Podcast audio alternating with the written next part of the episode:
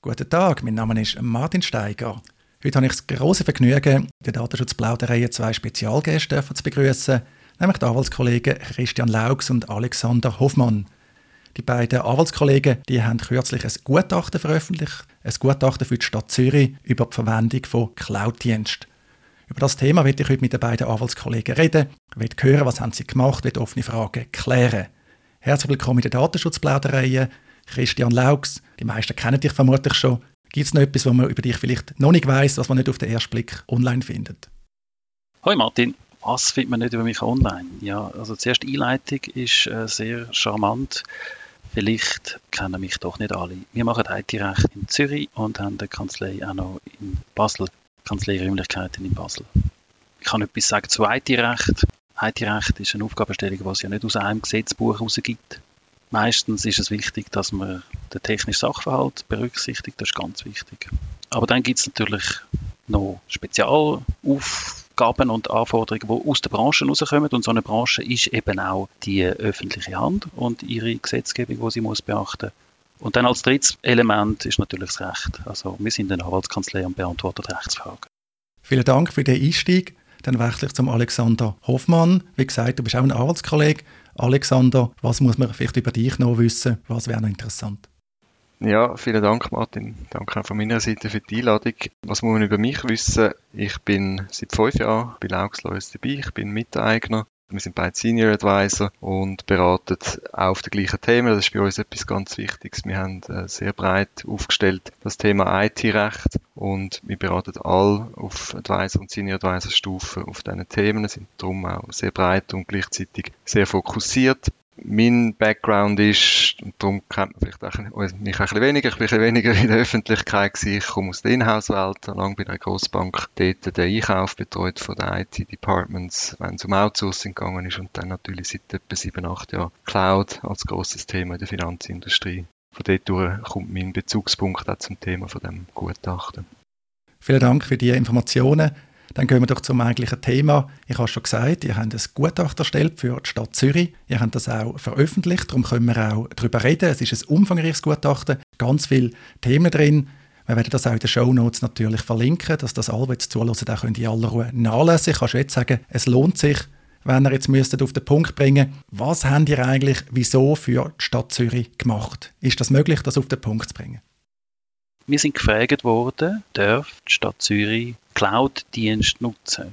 Da geht es nicht um einen bestimmten Cloud-Dienst. Es geht nicht um irgendeine Anbieterin, sondern einfach ganz generell Cloud-Dienst. Und das muss man wissen, meistens tut man diskutieren, dass irgendjemand darf irgendein Office-Produkt von einem bekannten Cloud-Anbieter nutzen. Das ist nicht die Aufgabenstellung. Die Frage war, gibt es Rechtsgrundlagen, wo einer Behörde den Gang in die Cloud verbietet? Und der Fokus steht natürlich darauf, dass es um das Amtsgeheimnis geht. Das Amtsgeheimnis ist strafrechtlich geschützt, so muss man sagen. Und wer das Amtsgeheimnis verletzt, weil er etwas offenbart, der macht sich strafbar und vor dem haben die Leute Angst. Nämlich, wenn man Daten auf eine fremde Infrastruktur leitet, dann glaubt man, ja, auf einem fremden Server, dann habe ich es doch jemandem zugänglich gemacht, das heißt doch offenbart. Und dann hat man Angst vor der Strafbarkeit. Und unser Gutachten sagt Folgendes, das ist nicht so. Wenn man richtig schützt, dann kann man eine Cloud-Lösung nutzen, ohne sich strafbar zu machen. Man muss es einfach richtig machen. Und da gibt es einen Haufen Folgefragen drumherum. Wir reden über das Recht, das habe ich auch in der Einleitung gesagt. Wir sind eine Anwaltskanzlei und haben das Rechtsgutachten gemacht. Und es ist jetzt so, dass die Thematik sehr, sehr umstritten ist. Man redet davon, man müsste doch vielleicht lokale Anbieter wählen und das ist eher eine Standortfrage und vielleicht sogar eine politische Frage. Das ist nicht unser Thema. Wir reden über das Recht. Und wir reden auch darüber, ob die Welt besser wird, wenn man Cloud nutzt oder nicht. Oder ein inländischer oder ausländisch. Das ist nicht unser Thema. Das ist ganz wichtig, oder? Wir, wir machen eine rechtliche Analyse und kommen zum Schluss, das geht. Und jetzt gibt es Leute, die finden das vielleicht nicht so angenehm, die Vorstellung, dass das rechtmäßig ist. Und das ist wichtig, dass man das versteht. Man muss sich zu diesen Fragen, ob man Cloud nutzen einen Willen bilden.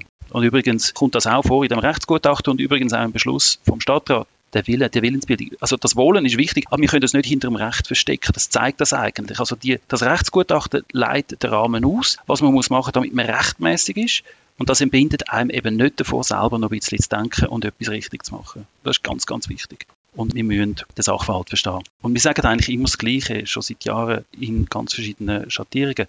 Tatsache, dass Daten an einem gewissen Punkt liegen, bedeutet nicht, dass ein Mensch die Daten auch anschaut. Und das ist einfach die entscheidende Frage.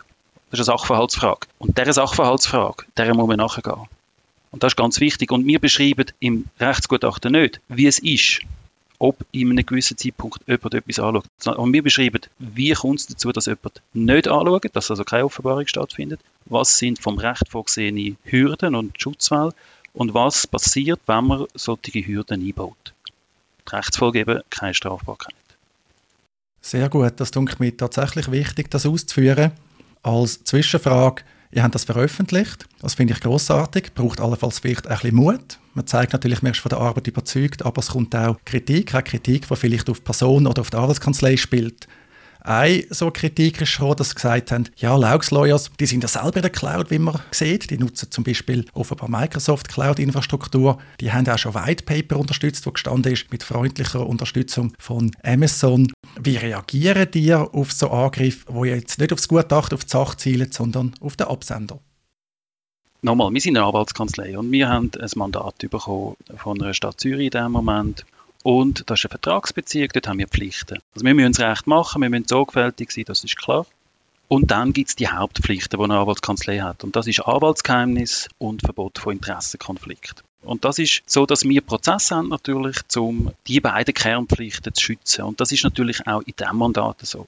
Das ist wichtig, einfach, dass man das, das sind unsere Pflichten das Thema, das sonst noch aufgeworfen wird, das dürfen wir diskutieren, aber oder, wir haben ja bewusst auch das Gutachten offengelegt und da gibt, sind ein Haufen Rechtsfragen da, also wir lassen das sehr stark auch, oder? wir machen das sehr transparent und sagen, das ist einfach unser Gedanke. Und jeder, der in der Lage ist zu lesen, der darf das beurteilen und sagen, da ist ein rechtlich falscher Gedanke drin oder vielleicht natürlich auch sagen, ja doch, ich kann das nachvollziehen und es leuchtet mir vielleicht sogar ein, idealerweise. Aber das ist eine transparente Diskussion und ob wir äh, schon früher mal irgendwo äh, uns den Gedanken überlegt haben, bevor wir zu der Stadt Zürich gekommen sind, das ist, ich wollte nicht sagen, nicht relevant, im Gegenteil, oder? Wenn wir es nicht schon irgendwo angeschaut hätten, wir uns gar nicht mehr mit dieser Frage beauftragt. Der Punkt ist der, oder? Also wir haben es natürlich mit einer professionellen Klientin zu tun. Und da sitzen Leute, die machen sich natürlich das Leben nicht einfach. Und die sind geschult drin, Meinungen und Texte von Anwaltskanzleien auch entgegenzunehmen, kritisch zu hinterfragen. Und natürlich können, kann man sich vorstellen, ein Rechtsgutachten ist einfach nicht so, dass dann die Klientin sagt, aha, die Kanzlei hat gesagt und dann ist es so. Und das ist ein Beitrag in eine Diskussion.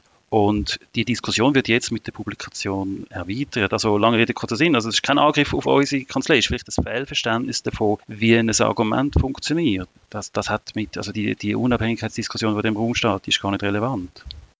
Also man sieht es auch am Gutachten selber an, oder? Es ist ein gewachsenes Gutachten, es sind immer wieder neue Rückfragen gekommen, man hat sich weitere Sachen dazu überlegt, wir sind challenged worden und zwar nicht, nicht zu wenig. Ähm, man sieht es auch, oder? Am Schluss vom Gutachten, was wir auch veröffentlicht haben, in den hinteren Teilen sind sogenannte Factsheets, das sind Sachen, die entstanden sind aus Workshop-Situationen mit, mit einem grossen Gremium von Juristen und Juristinnen aus der Verwaltung, aus der Stadt Zürich, von verschiedenen Ämtern, die uns ziemlich stark challenged haben auf gewisse Punkte. Und man hat dort zusammen äh, die Punkte weitertreiben und bearbeiten. Also letztlich, eben wie, wie Christian gesagt hat, das ist, äh, das ist äh, stark auch auf, auf, auf, eine, auf eine Gegenreaktion gestoßen und was wir da sehen, ist dann eigentlich das Resultat, was wir daraus gemacht haben, auch in diesen Workshop, in diesen Factsheets hinein und wie sich die Stadt Zürich mit dem auseinandergesetzt haben, sieht man nachher im Entscheid, was sie gefällt haben. Wir kommen zu dem Themenkomplex eigentlich noch zwei Sachen sind. Einerseits wissen wir aus der Rechtsprechung, unsere Mandantinnen und Mandanten, die können sich nicht einfach eins zu eins auf unsere Gutachten berufen. Und das andere ist für mich so der Begriff Eat Your Own Dog Food. Also ich finde es auch immer gut, pflegt das auch selber, der Versuch, dass man natürlich auch im Bereich beratet, wo man vielleicht selber kennt und nicht nur Theorie kennt. Das hilft natürlich. Ich würde gerne über gewisse Begriffe, über gewisse Themen reden und das gibt ja sicher eine Gelegenheit, in die Tiefe zu gehen von dem Gutachten, sofern das im heutigen Gespräch ja möglich ist. Christian hat schon gesagt, Offenbarung ist ein wichtiger Begriff. Und ich übrigens sehr lustig finde, wenn man auch noch halbwegs bibelfest ist, dann weiß man, die Offenbarung ist dort ein wichtiger Begriff, Synonym Apokalypse. Aber jetzt da, oder? Da wäre auch die Apokalypse, wenn jetzt da die Daten falsche haben geraten. Und für mich ist das aber, glaube ich, schon der Kern, der Begriff von der Offenbarung und wie man mit dem umgeht. Verstehe ich das richtig? Absolut das ist natürlich genau das. Also wer eine Cloud-Lösung nutzt, macht das nicht zum Offenbaren. Also um über anderen, wir sagen dem auch Klartext Zugriff zu geben.